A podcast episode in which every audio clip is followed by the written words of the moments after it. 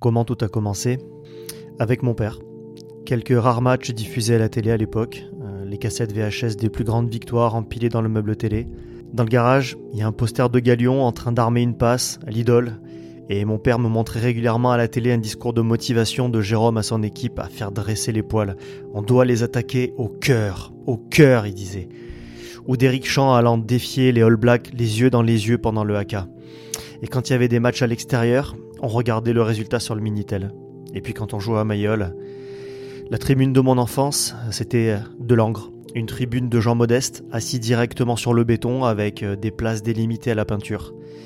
J'étais assis dans l'axe, légèrement à droite des poteaux, derrière l'immense filet, et au milieu de ma tribu à moi, mon père, ma tante, mon oncle Cello, les poches remplies de stop-tout, mon grand-père toujours concentré, silencieux, et que l'on n'entendait finalement que pour secouer l'arbitre.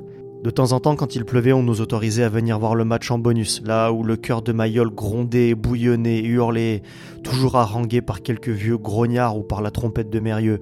Ça réclamait des générales à la première empoignade, tout lent, tout lent, tout lent. Je me souviens quand le Pilou Pilou a débarqué à Mayol, on nous avait distribué des petites affichettes et on s'était bien marré à l'apprendre et à le répéter.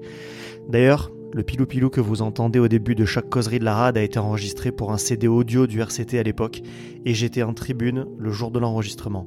Bon, j'avais 7 ans lors du titre de 92 et les souvenirs sont vagues. J'ai surtout grandi avec le Toulon des années 90 et c'était pas les plus belles années rugbytiquement, on va pas se mentir. Mais paradoxalement, les moments difficiles n'ont rendu que plus puissant l'attachement au club. La relégation administrative, le financement populaire pour tenter de sauver le club, l'humiliation de jouer en Pro D2, la finale perdue contre Montauban. Et puis un jour, Mourad Boudjelal est arrivé et tout a changé.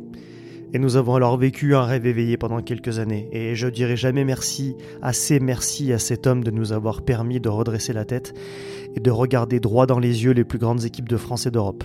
Alors si vous voulez savoir pourquoi moi j'aime Toulon, c'est finalement très simple. Parce que ce club, c'est un fil rouge, rouge sang, lié à mon histoire personnelle, à ma famille, et comme le dit la maxime, à la terre de mes ancêtres.